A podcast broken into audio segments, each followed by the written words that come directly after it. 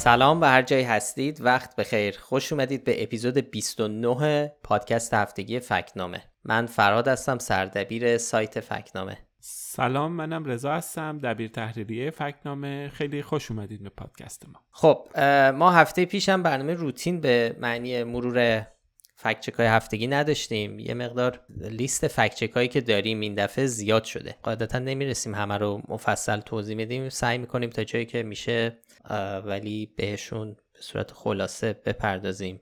یه فکچک داریم درباره واردات لوازم خانگی. از کره که حتما خبرش رو شنیدید. دربارهش حرف خواهیم زد.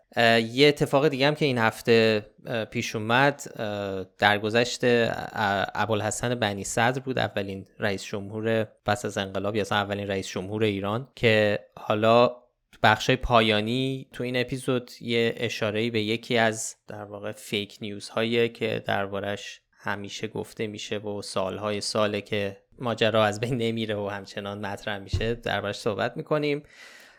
ولی خب الان بریم سراغ فکچک مربوط به لوازم خانگی و بعدش هم طبق معمول چند تا فکچک کرونا داریم.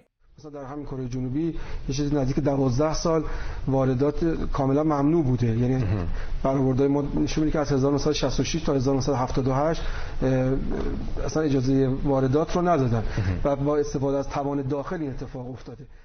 حمید رضا غزنوی سخنگوی انجمن تولید کنندگان لوازم خانگی ایران. اخیرا گفته ممنوعیت واردات لوازم خانگی یکی از سیاست های اصلی کره جنوبی بوده و در این حال توزیع کالا در فروشگاه ها و مراکز عرضه نیز به شدت تحت کنترل بود. تا هیچ کالای خارجی در این فروشگاه عرضه نشود. بعدش هم گفته که حتی گفته که در حال حاضر هم این نوع محدودیت ها همچنان اعمال میشن تو کره جنوبی. خب رضا این این حرف خب یه زمینه داره یه توضیح بده که چی شده که آقای غزنوی همچین حرفی زده برای کسایی که شاید اطلاع نداشته باشن. اول بگیم که فقط هم آقای غزنوی نبوده که یه چنین حرفی زده. تو همون حوالی روز دوازده مهر کیوان گردان از مدیرای وزارت صنعت معدن تجارت اونم توی برنامه تلویزیونی میگه که دقیقا میگه کشور صنعتی در ابتدای راه اندازی صنایع خود سیاست های محکمی در واردات داشتن. به عنوان نمونه کره جنوبی 12 سال واردات لوازم خانگی رو ممنوع کرد. به حال از این گونه اظهار نظر ما تو هفته گذشته زیاد شنیدیم. این اظهار نظران به نظر میسه زمینه داره بی ارتباط با دستور ممنوعیت ورود لوازم خانگی از کره نیست که آقای خامنه ای توی یه نامه ای دستور داد که این اتفاق بیفته. در من شمردم تعداد کلمه ها رو خامنه ای توی تقریبا 35 6 کلمه. کلا گفتش که آقا جلوی واردات گرفته شود. ابراهیم رئیسی هم تو چهار کلمه دقیقا. چیز کرد سر جمع با چل کلمه تکلیف یه واردات یک سری محصول بزرگ رو در واقع مشخص کردن. حالا به حال این از اون اتفاقات عجیب غریبیه که تو ایران میفته. اولین بار نیست که ما در این سطح می‌بینیم که رهبر جمهوری اسلامی ایران دخالت می‌کنه. در مسائل اجرایی قبلا هم سابقه داشته. قبلا هم صحبت کردیم دربارهش حالا اگه حوصله داشتین توی اپیزود داریم درباره نظارت شرعی بر ذبح مرغ. اونجا توضیح دادیم که به حال آقای خامنه ای سابقه داره در مورد نژاد مرغ و اینا هم قبلا اومده و صحبت کرد. حالا بگذاریم بریم سراغ این فکت چکی که ما انجام دادیم. بحث ممنوعیت واردات لوازم خانگی به کره. ما بررسی کردیم سراغ منابع رسمی رفتیم و با اطمینان میگیم که واردات لوازم خانگی به کره جنوبی در هیچ دوره ممنوع نبوده و الان محدودیتی برای ورود و فروش لوازم خانگی وجود نداره. ببین یه برنامه جامعه توسعه صنعتی توی کره توی دوره 12 ساله وجود داره سال 1966 تا 1979 تقریبا 12 سال قبل از اینکه تو ایران انقلاب بشه اونجا این برنامه جامعه توسعه صنعتی رو پیاده کردن. تو سالهای نخستش در به طور دقیق هم میگیم تو سه سال اول یعنی حد فاصله 1966 تا 1968 که میشه تقریبا دهه چهل ما. از طریق تعرفه گذاری سعی کردن که واردات کالا و لوازم خانگی یه محدودیتی درش ایجاد بشه. اما هیچ وقت این ممنوعیت ایجاد نشد. بلافاصله بعدش هم مثلا سیاستشون رو تغییر دادن. عملا سیاست برنامه توسعه صنعتی از طریق سیاست و محورش تولید برای صادرات بود حمایت از تولید کنندگان بزرگ بود و راه اندازی مناطق آزاد. می‌بینیم که کلا این کانسپت خیلی متفاوت از اون چیزی هستش که داره توی ایران انجام در واقع میشه. قبل از اینم می‌شده و حالا قراره که انجام بشه. الان چطور؟ الان وضعیت چطور؟ چون یکی از یه بخش دیگه صحبت آقای غزنوی اینه که در حال حاضرم این محدودیت ها داره اعمال میشه و واردات خارجی واردات لوازم خانگی خارجی محدود شده. محدوده در ببین یه حتی برای اینکه حرف بزنی میگه یه دوربین آکبند شما اگه تو چمدونتون باشه آره. بخوام ببرین کره امکان نداره و از این حرفای اینجوری. خب ما رفتیم چک کردیم اینجا هیچ جایی از این سایت ها هستش که راهنمای سفره که چی و می‌تونی کدوم کشور ببری نبری. هیچ جایی چنین چیزی ذکر نشده. که یه وقتی دوربینتون رو نو نباشه نبرید یا اگر بود حتما ذکر می‌شد. البته من اینم بگم این قصه چیزای نو بردن خب همه گمرک ها بهش حساسن دیگه. حالا نه که یه دوربین ولی بالاخره اون بحث یه بحث جداست. ربطی به اینکه واردات ممنوعه نیست. بحث اینه که خب شما یه جنس داری میاری باید ثابت کنی یه چیز شخصیه و نه برای فروش. دقیقا اتفاقا گمرک کرم یکی از گمرکایی هستش که کمترین میزان تعرفه رو در دنیا داره. یعنی میانگین تعرفه کالای وارداتی به کره جنوبی به جز محصولات کشاورزی و یه سری حالا اقلام دیگه تقریبا 8 درصد. این یکی پایین ترین میانگین های تعرفه تو دنیاه. به عنوان نمونه توی ایران در سال 94 که حالا خیلی هم وضعیت ممنوعیت و محدودیت هم نبود برای واردات و اینا اون موقع میانگین تعرفه بالای نزدیک 19 درصد بود تو ایران. خب, خب نشون میده که به حال اون سختگیری که توی ایران انجام میشه تو اونجا اصلا انجام نمیشه. ما از گمرک کره هم سوال کردیم. در واقع پرسیدیم بهمون دقیقا به سراحت بهمون جواب دادن که واردات لوازم خانگی و الکترونیکی ممنوع نیست. فقط باید تاییدیه های آژانس ملی تحقیقات رادیویی و قانون کنترل ایمنی لوازم برقی و اینا رو داشته باشه. یه چیزی مثل استاندارد. آره. و اینکه بازم یه چیز دیگه ای هم که چک کردیم اینه که دیدیم که آقا محصولات لوازم خانگی کره غیر کره خارجی داره توی کره الان خرید فروش میشه مثل بوش مثل هایر چین مثل دلونگی اینا همشون دفتر فروش دارن خدمات پس از فروش دارن وبسایت آنلاین دارن دارن کار می‌کنن باز یه چیز دیگه که باعث شد تقریبا همه اینا رو بذاریم که نارم به این گفتش نشان شاخدار بدیم. این بود که ما رفتیم آمار واردات وسایل و تجهیزات الکترونیکی هم چک کردیم. ببین اینجا رو دقت کن. تو سال گذشته میلادی بیش از 94 میلیارد دلار وسایل لوازم و قطعات تل... الکترونیک تلویزیون ضبط صدا و تولیدات از این دست وارد کره شده. ببین مقایسه کن با حجم کل واردات ایران. تقریبا سه برابر بیشتر از حجم کل واردات ایران در سال گذشته است. فقط اینا وسایل الکترونیکی وارد کردن. پس این حرفایی که گفته شده پایه و اساسی نداره. عملا در واقع به طور واضح خلاف واقعیت و حالا طبق تعریفایی که داریم ما استانداردهایی که تو فکتنامه داریم بهش نشان شاخ دارد آره خب این خب فکت چک مهمی بود چون خبر مهم و پر سر و صدایی پس زمینش داشت. ولی خب طبق معمول این ماها یکی از اصلی ترین سوژه های هفته ما و این اپیزود مربوط به کروناست به خصوص این هفته که خیلی به مسئله واکسن ما می‌پردازیم. این بخش هم با یه فکچک از وزیر بهداشت ایران شروع کنیم.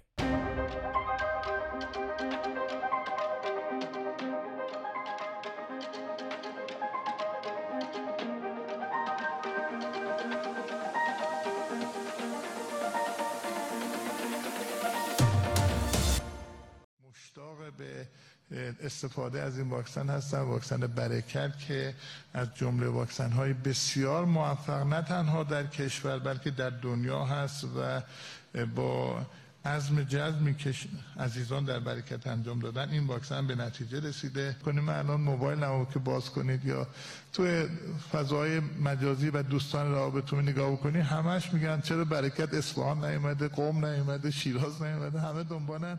الحمدلله. بهرام ایناللهی وزیر بهداشت تو مراسمی که توی بنیاد برکت برگزار شد میگه که امروز همه مشتاق تزریق واکسن برکت هستن و این واکسن از واکسن های موفق نه تنها در کشور بلکه در دنیاست. اگر گوشی موبایل بنده رو ببینید همه از من واکسن برکت می‌خوان. خب, خب. آقا فراد آره. توضیح میدی که چیکار کردیم و چی شد که به این گفته ما نشانه داد خب این اولین بار نیست دیگه. قبلا هم کسایی مثل محمد مخبر که الان دیگه معاون اول رئیس جمهوره اینا ادعاهایی مطرح کردن که چند کشور درخواست خرید واکسن برکت داشتن و اینا اما خب هیچ وقت لیست این کشورها و نام این کشورها اعلام نشده و در حد حالا موبایل مخبر و عین اللهی و اینا مطرح شده که البته خب ما دسترسی نداریم به موبایل های این دوستان. اون چی که می‌دونیم اینه که تا حالا هیچ کشور یا نهادی تو دنیا به واکسن کوویران برکت مجوز نداده. غیر ایران. غیر خود ایران. ولی در این حال هم می‌دونیم که خب خیلی از واکسن ها هستن که از مثلا بعضیشون از بیشتر از 100 کشور مجوز گرفتن و تا امروز هم صدها میلیون دوز از اونا تزریق شده.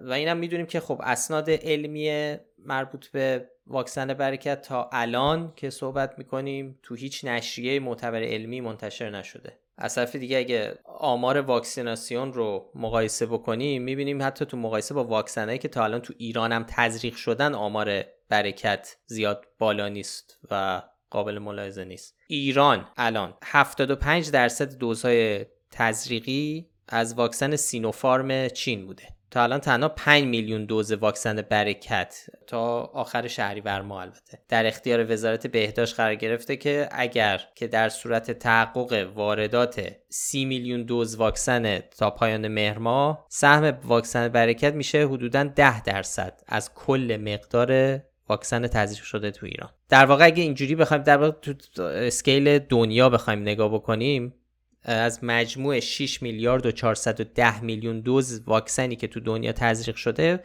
حدود 5 میلیونش 5 میلیون دوز واکسن کوویران برکت بوده یعنی 7 صدم درصد. یعنی یک خب. درصد هم نیست. نه یعنی 7 صدم. درصد هم نیست نیست. 7 صدم درصد. که خب پس ما بهش نشانه نادرست دادیم. البته رضا خیلی هم می‌گفتن چرا شاخدار ندادید؟ که من بعدا هم فکر کردم که ما آره یه ذره وسواس داریم تو استفاده از نشانه شاخدار.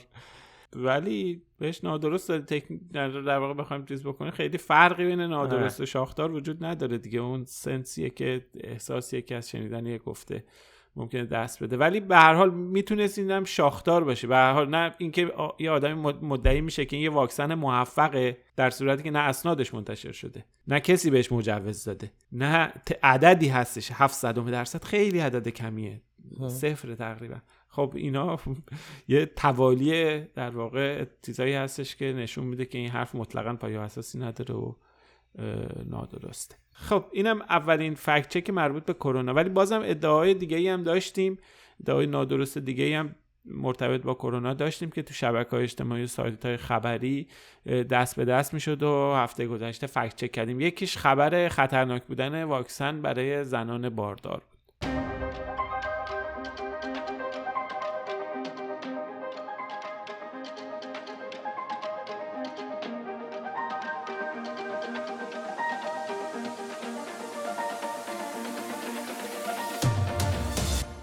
این بارم ما در واقع سوژمون رو تو کانال تلگرامی کرونا فریب قرن پیدا کردیم. تو این کانال نوشته شده و تحقیقات دانشگاهی در مجله پزشکی نیو انگلند نشان می‌دهد 82 درصد از زنان بارداری که با واکسن های ساخته شده توسط فناوری mRNA واکسینه شدن دچار سقط جنین شدن. 82 درصد خیلی عدد بالاییه. خب چیه ما خیلی بزرگه و این یک یک خبر نادرستیه که و ادعای نادرستی که زیاد دیدیم تو این یک ماه اخیر حداقل.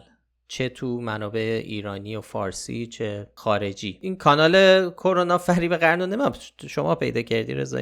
یک کدوممون پیدا کردیم و مخزن اطلاعات نادرست و اخبار جعلی و گمراه. انواع و اقسام فیک نیوز لایزال این حرفاست و آره خیلی اطلاعات نادرست توش زیاده و اصولا خب ضد واکسن هم هست. مخاطباش هم زیاده. مخاطباش هم متاسفانه زیادن. برای همین ما اهمیت میدیم به این کانال و کانال های این شکلی. حالا حتی اگه ممکن بگن که دارید با اسپردن ازشون دارید نمی‌دونم شناخته شده درشون می‌کنید ولی اب نداره. به هر حال این ما باید بیشتر تمرکز کنیم رو اینجور کانال هایی که پر مخاطبن و اصلا وظیفه ما معرفیه در واقع منابع بله. پخش در واقع فیک نیوز هستش. اینو باید ما معرفی بکنیم که کسی در آینده با این چیزها در واقع مواجه شد بدونه که چیه. درسته. حالا برگردیم سر ادعای سخت جنین به خاطر واکسن و این عدد 82 درصد. خب تو این کانال یه لینکی گذاشتن.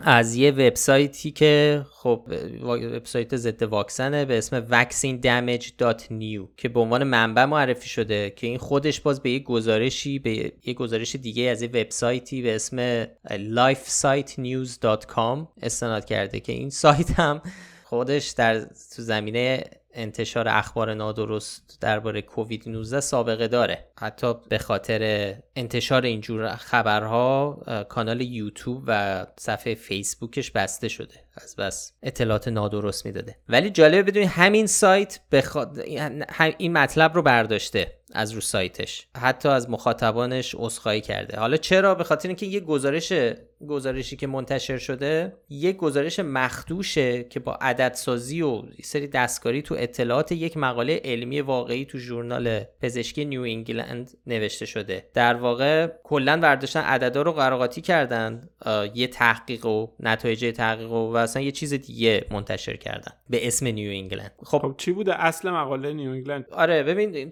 چیزی که تو ژورنال نیو انگلند تایید شده اینه که واکسن های mRNA mRNA کووید 19 در واقع هیچ تأثیری رو بارداری ندارن. یعنی نتیجه ای که اون تحقیق گرفته این بوده. تا الانم که خب تا هیچ یعنی هیچ گزارش معتبری تو هیچ نشریه معتبری نیست که بگه که واکسن های mRNA واکسن های mRNA برای یادآوری مثل فایزر مدرنا واکسن این که این واکسن ها آثار منفی داشته باشه روی بارداری. در عوض شواهدی هست وجود داره که نشون میده که ابتلا به کووید 19 تو زمان بارداری می‌تونه برای سلامتی مادر و جنین خطرناک باشه. برای همین منع نشدن زنان باردار از دریافت واکسن کووید 19 یا واکسن mRNA یه نکته جالب اینه که توی این مقاله اصلی یعنی همون مقاله که توی ژورنال نیو منتشر شده. ببین این تحقیق روی 35 هزار نفر تو فاصله دسامبر 2020 تا فوریه 2021 انجام شده و در واقع نتیجه ای که گرفتن اینه که اون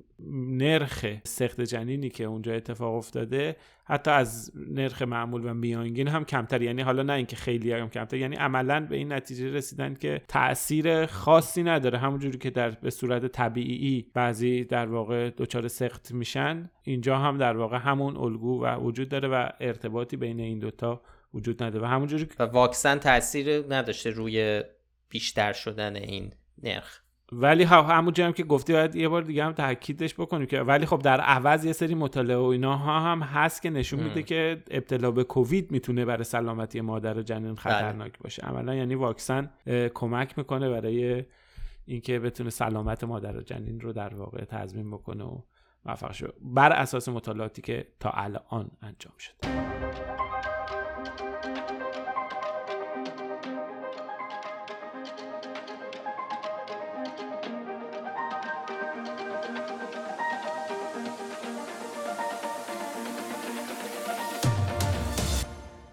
خب مردم عزیز مستحضرن که واقعا اینها طبق برجام قرار بود که 20 درصد رو سوخت 20 درصد برای reaktor تهران بدن ولی ندادن. خب این هفته یه فکچک دیگه هم داشتیم مربوط به راکتور تهران بود. محمد اسلامی رئیس سازمان انرژی اتمی ایران شنبه 17 مهر یه مصاحبه زنده با تلویزیون ایران داشت که اونجا گفت سوخت اورانیوم 20 درصدی که قرار بود طبق برجام به راکتور تهران داده بشه هنوز تحویل داده نشده. اینم بررسی کردیم. رضا میشه اینو ماجراش رو خلاصه توضیح بدی که چی بوده جریان های حرف آقای اسلامی درسته یا نه؟ خب این فکتکش خیلی سرراست بود. در واقع با یه جستجو ما دیدیم که دست کم مقام های ایران در دو بار در سالهای 95 و 97 تایید کردند که به حال اورانیوم 20 درصدی رو تحویل گرفتن. حالا در چارچوب توافقهایی که داشتن و چه حالا خیلی موضوع ولی اصلا کلا این بحث سوخت اورانیوم 20 درصدی و خود که برای راکتور تهران در واقع استفاده میشه خودش موضوع جالبی از سال 88 از زمانی که اون موقع البرادعی دبیر آژانس بود و اومدن و یه توافقی انجام دادن. از اون موقع بحثش مطرحه. خود این راکتور تهران و این اورانیوم 20 درصد اینها در واقع قصه جالبی داره. ببین راکتور تهران یه راکتور کوچیک تحقیقاتیه که 54 سال پیش سال 1346 تو محوطه دانشکده فیزیک تهران ساخته شد که این محوطه بعدا تبدیل شد یعنی این دانشکده فیزیک تبدیل شد بعدا به سازمان انرژی اتمی.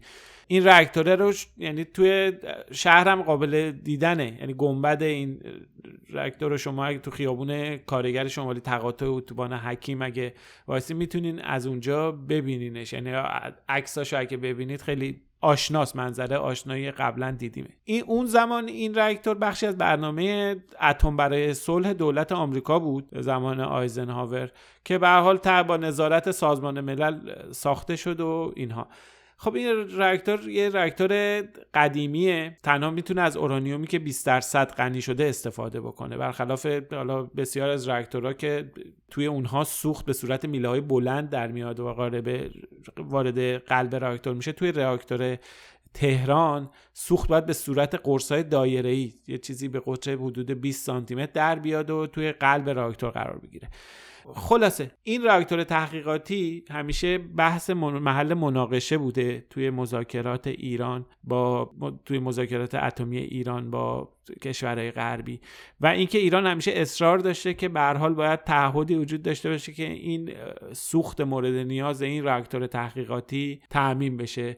به حال همیشه اصرار داشته گفته که این فعالیت های غنیسازی تو فوردو و نتنز و اینها برای تامین سوخت راکتور تهران بوده. همیشه یه تأکیدی روی این داشتن که ما این اورانیوم 20 درصدی رو برای تهیه رادیو دارو و در واقع نیازهایی که این راکتور تحقیقاتی تهران داره نیاز داریم. توی در واقع اون توافقی که با البراده انجام دادن و بعدا توی برجام بر حال این گفته شد که کشورهای پنج بلوک پذیرفتند که سوخت مورد نیاز راکتور تحقیقات تهران رو به ایران بفروشن یعنی با نرخ بازارهای بین‌المللی در دسترس ایران قرار بدن. ایران در قبل قبل از این همون بعد از توافق زمان البرادعی یه توافق دو جانبه با روسیه داشت که تبادل سوخت هسته‌ای بکنه. توی برجام هم این تاکید شد و بعدا هم ما چند تا مصاحبه پیدا کردیم از جمله 20 مرداد 97 سخنگوی سازمان انرژی اتمی. اون موقع اعلام کرد که ایران اولی محمولش رو هفت ماه پیش تحویل گرفته یعنی سال 96 و محمول دوم در آستانه انتقاله. قبل از اونم در سال 95 هم در واقع یکی از مقام های سازمان انرژی اتمی گفته بود که 5 کیلوگرم اورانیوم قلینی شده با خلوص 20 درصد وارد اصفهان شده. و خلاصه به حال این اسناد شواهدی وجود داره که ایران تو این فاصله تونسته بر اساس توافقاتی که داشته به طور مشخص از روسیه اورانیوم غنی شده 20 درصدی بگیره که این هم در چارچوب برجام بوده. ما به همین دلیل خلاصه به این نشان نادرست دادیم. اصل مطلب اصل مقاله رو به موضوع یه مقدار تخصصیه و اینها اصل مطلب توی وبسایت هست لینک ها هست توضیحات صحیح شده که به زبان ساده داده بشه و به حال اگر حوصله دارید بد نیستش که یه سری بزنید و ببینید که ماجرا از چه قرار خیلی عالی. اینم از این. این هفته یک فکت چک دیگه هم بود که فکر کنم بشه سری مرورش کرد اونم درباره تحریم ها و اقتصاد ایران بود.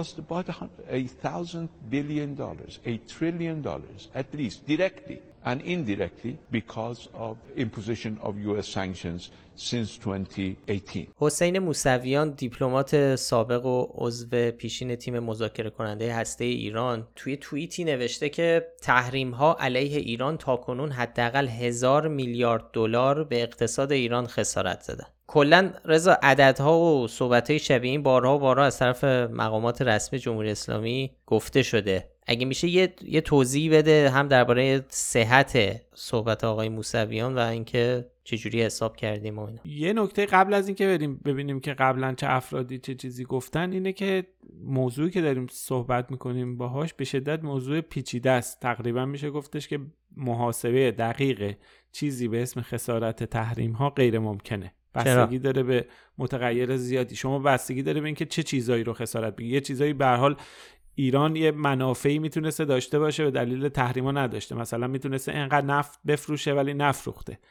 خب به حال شما چقدر می‌خوای حساب بکنی؟ چه جوری باید یه روش محاسبه داشته باشی تا به یه برآوردی برسی؟ که این برآورد بسته به اینکه شما چه جوری محاسبه کرده باشه.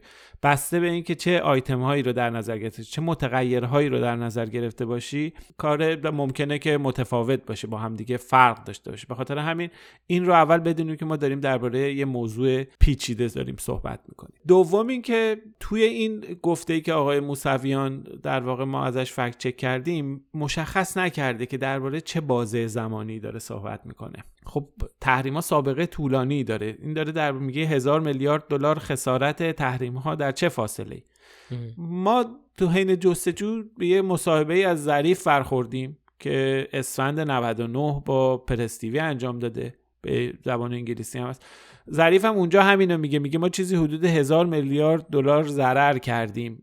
مستقیم و غیر مستقیم به علت اعمال تحریم های آمریکا از سال 2018 به بعد. ما اگه می‌خواستیم این حرف ظریف رو فکت چک بکنیم خیلی راحت بهش نشان نادرست می‌دادیم. چون 2018 تا 2000 آخر 2020 میشه سه سال. در عرض سه سال اقتصاد ایران هزار میلیارد دلار ضرر کرده. اقتصادی که ابعاد کلش یعنی کل جی دی پی ایران قبل از تحریمات تو سال 2017 445 میلیارد دلار بوده. خب یعنی نمی‌تونه هزار میلیارد دلار خیلی عدد اقراق شده در این مقیاس. آره. ما می‌خواستیم به این حرف ظریف نشان بدیم بهش نادرست می‌دادیم. به خاطر اینکه یه منطقی میومد و ردش می‌کرد.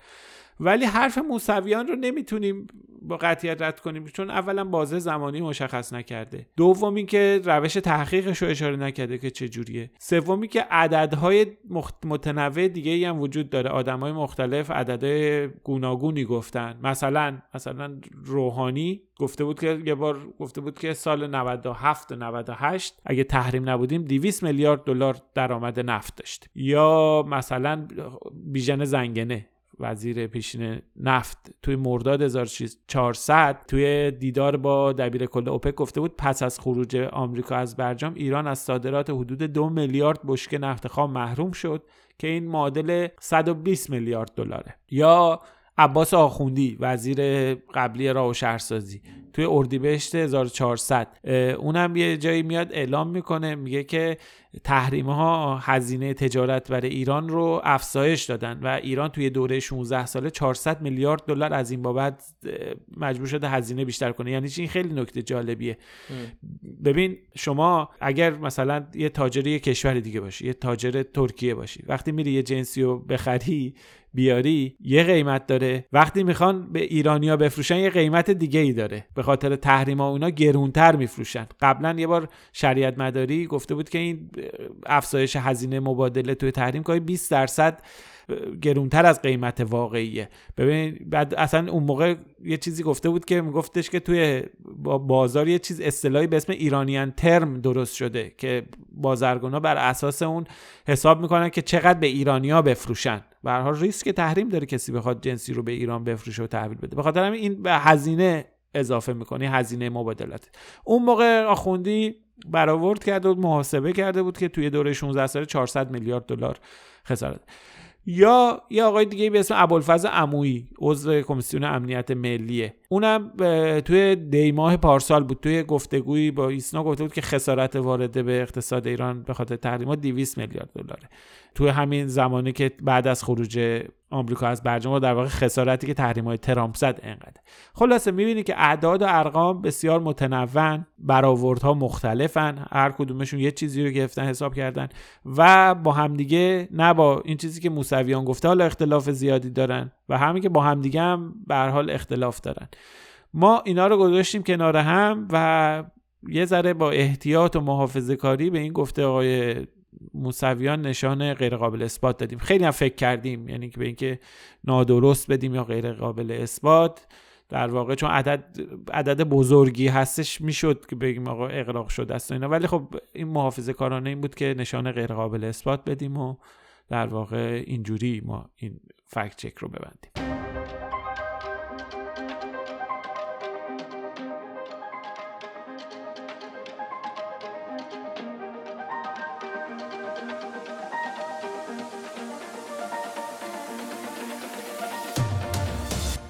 خب رضا قبل اینکه بریم سراغ پیام های مخاطبا و ماجرای بنی صدر یه فکچک دیگه هم هست که ما نشان اصلی که بهش دادیم رو عوض کردیم. اینم توضیح بده. بذار من حالا بگم فکچک چی بود. اینکه محمد رضا پور ابراهیمی رئیس کمیسیون اقتصادی مجلس ایران سه شنبه شب هفت مهر. تو یه برنامه تلویزیونی گفت میانگین رشد اقتصادی کشور در هشت سال گذشته صفر اینو قضیهش رو بگو که ما اول بهش نیمه درست داده بودیم. اول نادرست دادیم نادرست داده بودیم و بعد کردیمش نیمه درست. قصه شو خیلی کوتاه اگه میشه بگو که بعد ببین ما اول اومدیم. خب حساب کردیم رشد اقتصادی ایران تو سالهای 92 تا 99 اولا میانگین هندسی باید از نرخ رشد گرفت. حالا ما هم حسابی گرفتیم هم میانگین هندسی. که وقتی مثلا نرخ رشد رو می‌خوای حساب کنی بهتره که برای اینکه یه نتیجه دقیق تری بگیری هم میانگین هندسی استفاده ببین میانگین هندسی رشد اقتصادی ایران توی 8 سال دوران روحانی طبق آمار بانک مرکزی تقریبا یک درصد 99 صدم درصد و طبق محاسبات مرکز آمار ایران یک و 52 دهم درصده. خب صفر نیست. ما در واقع ما اول گفتیم این گفته دقیق نیست و اینها نشان نادرست ولی دلیلمون هم این بود که به هر حال اختلاف یک تا یک و نیم درصد در مقیاس اقتصاد ایران خیلی عدد بزرگیه. یعنی ما داریم درباره ده ها هزار میلیارد تومن پول صحبت می‌کنیم. وقتی به خاطر همینه تو رشد اقتصادی با دهم و صدم درصد اهمیت پیدا می‌کنه. ولی بعدش در واقع در واقع به خاطر تذکره که یکی از مخاطبان فکنامه به ما داد اونجا خیلی اون بحث این رو مطرح کرد که اول که باید حتما میانگین هندسی استفاده کنیم بهمون تذکر داد که تذکر درستی بود. و بعدم این گفتش که تقریبا یه چنین عدد رشدی برای یک کشور در حال توسعه صفره. شما سخت در واقع نشان نادرستتون نشان منصفانه نیست. درست میگه. در واقع این رشد یک درصد برای کشوری مثل ایران که توی برنامه توسعه باید یه رشد 8 درصدی داشته باشه عدد ناچیزی نزدیک به صفره. ولی یه چیز دیگه هم هست. ما در واقع یه دلیل دیگه هم اضافه کردیم. اونم اینه که این یک درصد درست خیلی حجم بالایی اختلاف خیلی قابل ملاحظه ولی ما می‌بینیم که محاسبات بانک مرکزی و مرکز آمار گاهی اوقات بیشتر از این اختلافشون. رشد اقتصادی مرکز آمار یه چیزی اعلام می‌کنه بانک مرکزی. همین الان بین این میانگین مرکز آمار و میانگین بانک مرکزی تقریبا نیم درصد اختلاف وجود داره. خب وقتی که یه چنین اختلافی توی اینجا وجود داره به حال میشه تخفیف داد به آقای پور ابراهیمی و گفتش که حرفی که زده دقیق نیست ولی خیلی اختلافی هم با واقعیت نداره و ما بهش نشان نیمه درست دادیم. به حال نشان رو عوض کردیم توضیح دادیم. ما همیشه در واقع متحدیم که اگر اشتباهی باشه یا باید چیزی رو اصلاح بکنیم حتما این کار رو با ذکر توضیح انجام میدیم و این یکی از نمونه که ما این کار رو انجام دادیم.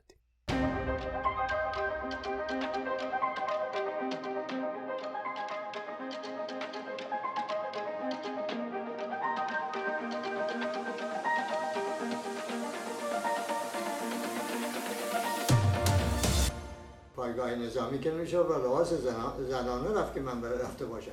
با لباس نظامی رفتم اونجا. دقیقا با لباس همافری. خب اینم از بررسی فکچک هایی که اخیرا منتشر کردیم.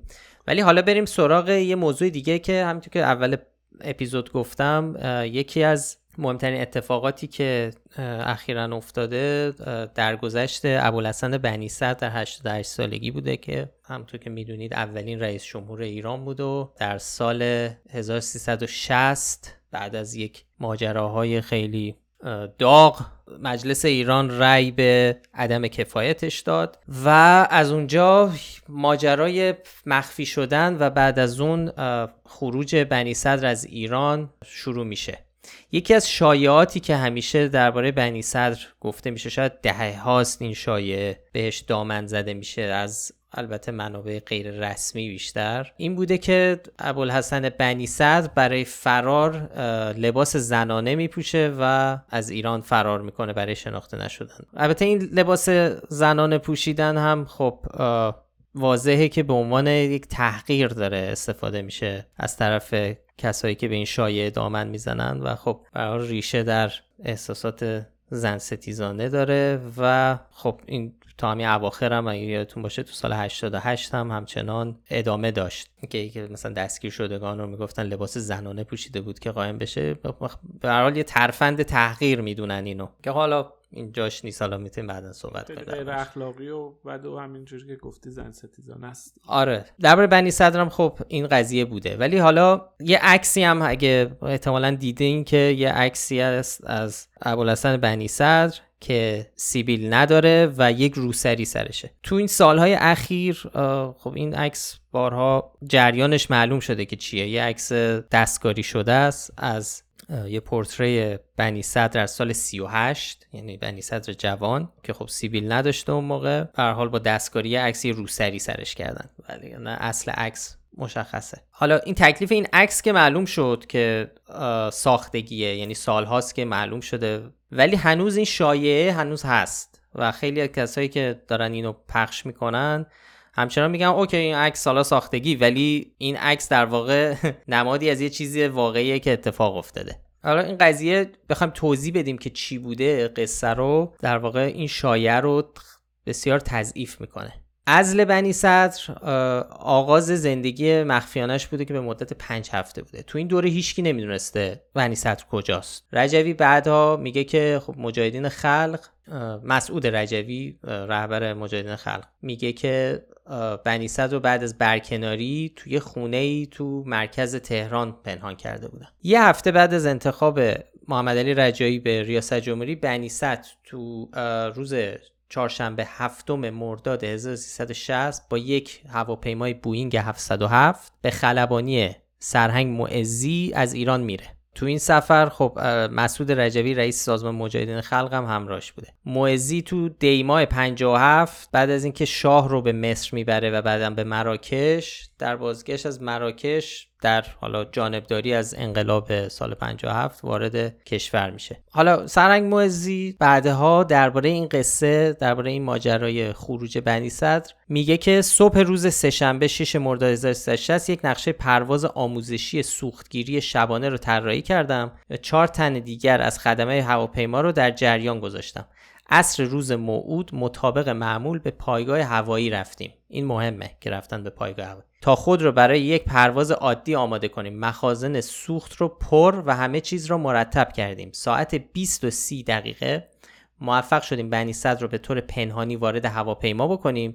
اونجا پنهان کنیم و سرانجام ساعت 22 و 30 از باند فرودگاه برخواستیم و نخستین مرحله مأموریت خود رو همانطور که تعریزی کرده بودیم با موفقیت به انجام رسوندیم یه روایت هم خود بنی صدر داره درسته؟ خود بنی صدر هم تو بعدها تو یک مصاحبه تلویزیونی درباره این قضیه ازش می‌پرسن اون میگه من با لباس نظامی از ایران خارج شدم. یک ممکن نبود بشود با لباس زنانه وارد پایگاه هوایی تهران شد. ما چهار نفر در خودرو بودیم و اگه همه لباس زنانه داشتن خیلی جلب توجه می‌کرد حتی اگر یکی از آنها هم لباس زنانه می داشت جلب توجه می کرد و کسی که دم در ایستاده بود حساس می‌شد بفهمد او کیست؟ سه. ورود به اون پایگاه با کارت مخصوص ممکن بود. یعنی با لباس نظامی هم می‌خواستید وارد بشوید. اگه کارت نداشتید شما رو راه نمی‌دادن. یکی از افراد فداکار اون پایگاه کارتش رو در اختیار من قرار داده بود. چهار. ساعت ده شب اون پر... هواپیما پرواز کرد. ما ساعت هشت وارد پایگاه شدیم. مدتی هم در محوطه فرودگاه چهار نفری و یکی دو نفر از افراد پایگاه که اطلاع داشتن یک حلقه ایجاد شد و آنجا بودیم. تصور کنید اگه با لباس زنانه بودیم خب جلب توجه می‌کرد. خب تا اینجا این قضیه این که وارد پایگاه تقریبا مطمئنیم که از پایگاه نظامی پرواز صورت گرفته و بنی صد از ایران خارج شده. آره پس اینجوری نبوده که مثلا از یک فرودگاه عادی رفته باشه که بگیم آره تو لباس زنانه ممکن بوده گم بشه در قاطی قاطی جمعیت. اینکه این موضوع که از پایگاه نظامی خارج شده منطقی به نظر میاد که لباس زنانه اینجا به هیچ دردی نمی‌خوره. برای پنهان شدن بدتر جلب توجه می‌کنه. یه نکته وجود داره اینه که ممکنه یه سری آدما بیان بگن که آقا شما اینایی که دارین میگین روایت های خود معزی و بنی صدر و روایت یه طرف ماجراست. اما نکته اینه که توی این قصه ما دو تا روایت نداریم. ما فقط یک روایت داریم. اینکه دقیقا ما تو روایت رسمی جمهوری اسلامی هم بیاد چیزایی که مثل خاطرات هاشمی و اینها دقیقا همین رو میگه. یعنی چیز دیگه ای نیست. به طور قطعی یه زندگی مخفی به مدت پنج هفته داشته بعد از فرودگاه نظامی از ایران خارج شده. من همینجوری داشتم نگاه می‌کردم مثلا یه جایی دیدم که یه آقایی به اسم سبای زنگنه که از نمایندگان مجلس اول بود اون موقع اینو یه شایبه ای رو مطرح می‌کنه میگه که این خبر اولین بار از سوی اطلاعات نخست وزیری و اطلاعات سپاه مطرح شد یعنی خبر فرار با لباس زنانه.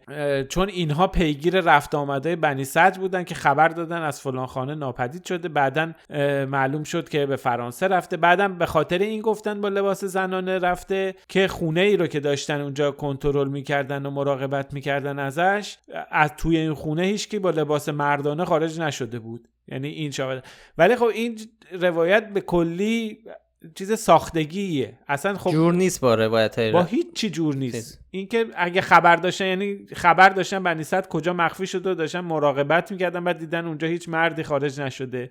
یه چنین چیزی دارن حرف می‌زنن که اصلا با هیچ چیزی در واقع جور در نمیاد به نظر می‌رسه یه داستان سرایی تخیلیه. همین بعد کافیه بعد ما روایت هاشمی رو ببینیم. چیزی که خاطره که خود هاشمی رفسنجانی که اصلی ترین منبع جمهوری اسلامی تو اون زمانه توی و جزو کساییه که خب ازل بنی صدر رو خیلی پیگیری می‌کرده. و نقش فعال نقش بسیار فعالی داشته و نقش فعالی داشته روایت رسمی در جمهوری اسلامی خاطرات دهه 60 شما بخون اونجا هم تایید می‌کنه که از فرودگاه نظامی پرواز کردن. هم تایید می‌کنه که اونجا مخفی بودن و قرار بوده اینا امیدوار بودن که بتونن محل اختفای بنی صدر رو پیدا کنن. تو این روایتی که هاشمی داره کاملا تایید می‌کنه که بنی صدر رو هیچ که خبر نداشته اون موقعی که تهران بوده کجا بوده و بعدم که رفته در واقع از فرودگاه نظامی رفته و طبق روایتی که هستش و منطقی که داره اصلا نمیشه که لباس زنانه در واقع اونجا پوشیده باشه. آره این, این اولا که خاطرات هاشمی سال 1360ش نمی‌دونم خوندی رضا یا نه. بی نهایت جالبه. مخصوصا این قصه هایی چون سال 60 سال خیلی پرحادثه ای بوده دیگه از تا مردادش که درگیری بین بنی صدر و حزب جمهوری اسلامی و بعدش هم ماجرای بمبگذاری دفتر نخست وزیری و خیلی اون خاطرات سال 60 هاشمی خیلی جالبه. ولی آره همینجوری که گفتی چند تا موضوع رو خاطرات هاشمی تایید می‌کنه. اینکه از, از محل اختفای بنی صدر رو نمی‌دونستند و اینکه به هر حال از یک پایگاه نظامی فرار کردن. یه جاییش میگه ظهر گروهی از همافران آمدند و خیلی ناراحت بودند و خواهان تصفیه فوری در نیروی هوایی شدند با توجه به فرار بنی صدر با هواپیمایی از این نیرو. خب اینا فکت که نشون میده که بالاخره از پایگاه نظامی رفتن و ماجرای شایعه لباس زنانه پوشیدن رو بسیار دوبارم میگه دوبارم آره چند بار میگه. دوبارم میگه که ما بعد فردا ظهرش ساعت 11 صبح فرداش خبردار شدیم که هواپیماشون نشسته به فرانسه و بنی صدر اونجا در واقع مستقر شد یعنی تا اون موقع یعنی خبرم یعنی نشسته آره وقتی هواپیما نشسته تازه فهمیدن که یعنی رئیس مجلس وقت تازه بهش خبر رسیده که بنی صدر از کشور خارج شده. من اینو یادم رفت بگم که این قضیه رو این ماجرای بررسی این شایعه رو یکی از مخاطبامون در توییتر به ما یادآوری کرد که خیلی یادآوری به جایی بود. خوب شد که تو این به مناسبت حالا در گذشته آقای بنی صدر یه مروری هم بکنیم روی این شایعه قدیمی که با اینکه یه ذره ضعیفتر شده ولی همچنان باز پخش میشه. باید این شایعات قدیمی رو ما از چندگاهی واقعا هر از چندی بریم سراغشون و از جنس این یک بار برای همیشه تکلیف بعضی از چیزهایی که در طول زمان تبدیل شدن به شایعات فراگیر رو روشن کنیم. ایده خوبیه. آره آره واقعا. در آینده ایشالله اجراش حتما.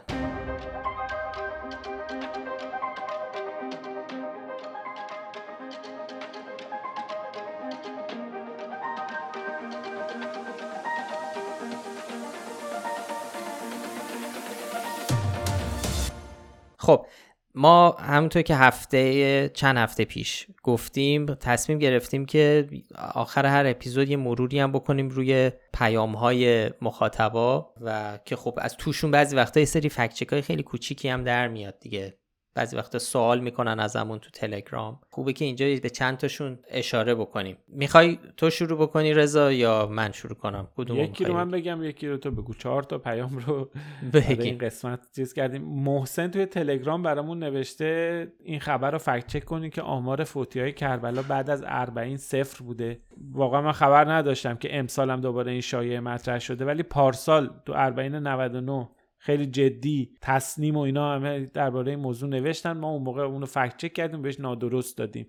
اینطور نبودش پارسال امسال هم اینطور نیست. والا امسال هنوز بررسی نکردیم ولی لینک فکت چکمون رو فرستادیم برای این دوستمون. تو توضیحات این پادکست هم می‌ذاریم.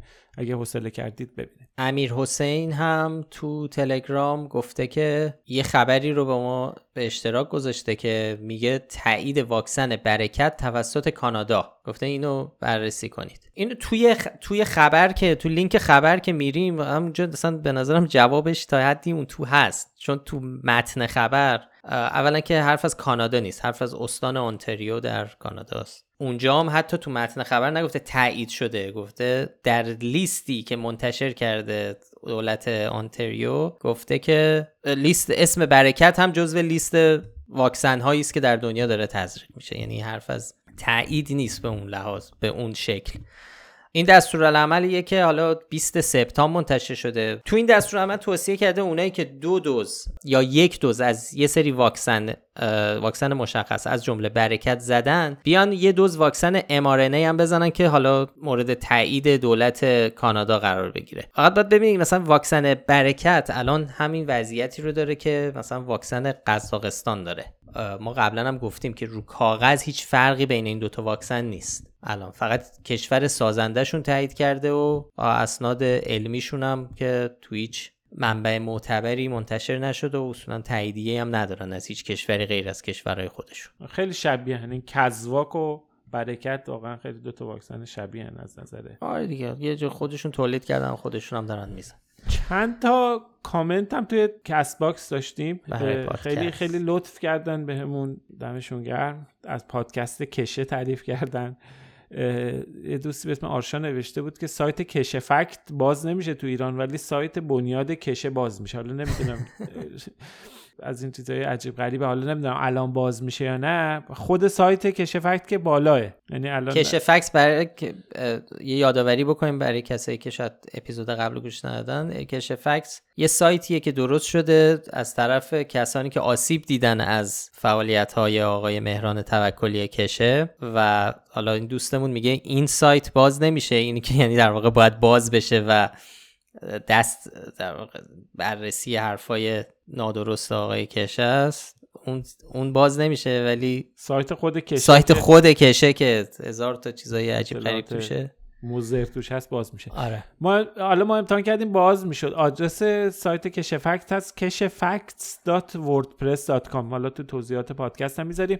اتفاقا یه صفحه هم تو فیسبوک دارن به اسم قربانیان کشه Keshe Victims که تو اونا به خصوص تو بخش announcement اشون آپدیت می‌کنن که چی به چیه نمی‌دونم پیگیره. همین اطلاعات بروز توی اونجا زیاده. بد نیست که سر بزنید. رضا آزادی هم تو کامنت های Castbox نوشته که مایو کلینیک اسم دانشگاهه. بله من یادم نیست که ما دفعه قبل چی گفتیم تو اپیزود. منم یادم نمیاد. ولی خب بله یکی از مایو کلینیک یکی از معتبرترین مراکز آموزش پزشکی در آمریکا و کل دنیاست که خب خدمات درمانی هم ارائه میده. بله. مثل خیلی از دانشگاه پزشکی. دیگه چی؟ چقدر طولانی شد این اپیزود؟ دیگه چند تا فکت چک دیگه هم داشتیم که فکر کنم که دیگه اونا رو آره, آره دیگه. باشه طلب شما برای هفته های بعدی آره این دفعه هم یه ذره اپیزودمون طولانی شد ولی خب چون هفته پیش یه اپیزود ویژه داشتیم و بررسی نکردیم چیزایی که منتشر کردیم و حالا این دفعه یه ذره جبران کرد. بس دیگه رضا نه؟ بریم دیگه. خیلی ممنون که پادکست ما رو میشنوید. خیلی خوشحال میشیم که اونو به بقیه معرفی بکنید و مثل همیشه تکرار می‌کنیم که اگه پیشنهادی دارید چه برای پادکست چه برای بررسی چیزایی که باهاش مواجه میشید خبرایی که مطمئن نیستید درستن یا نه می‌تونید در تلگرام یا در اپلیکیشن Castbox به ما پیام بدید. برای پیدا کردن ما هم کافیه اسم فکت‌نامه رو چه به فارسی چه انگلیسی تو اپ های پادکست جستجو کنید. و همونطور که الان رضا گفت ما هر هفته لینک مطالبی رو که بهشون اشاره می‌کنیم تو پادکست رو هم در بخش توضیحات پادکست می‌ذاریم که بهشون دسترسی داشته باشید. تهیه کننده این پادکست افشین صدری و آریا کیان هم مدیر هنریشه که کاورها رو برای هر اپیزود طراحی می‌کنه. آدرس سایت ما هم از فکنامه و وقتتون به خیر و خداحافظ. مواظب خودتون باشین. خدا نگهدار.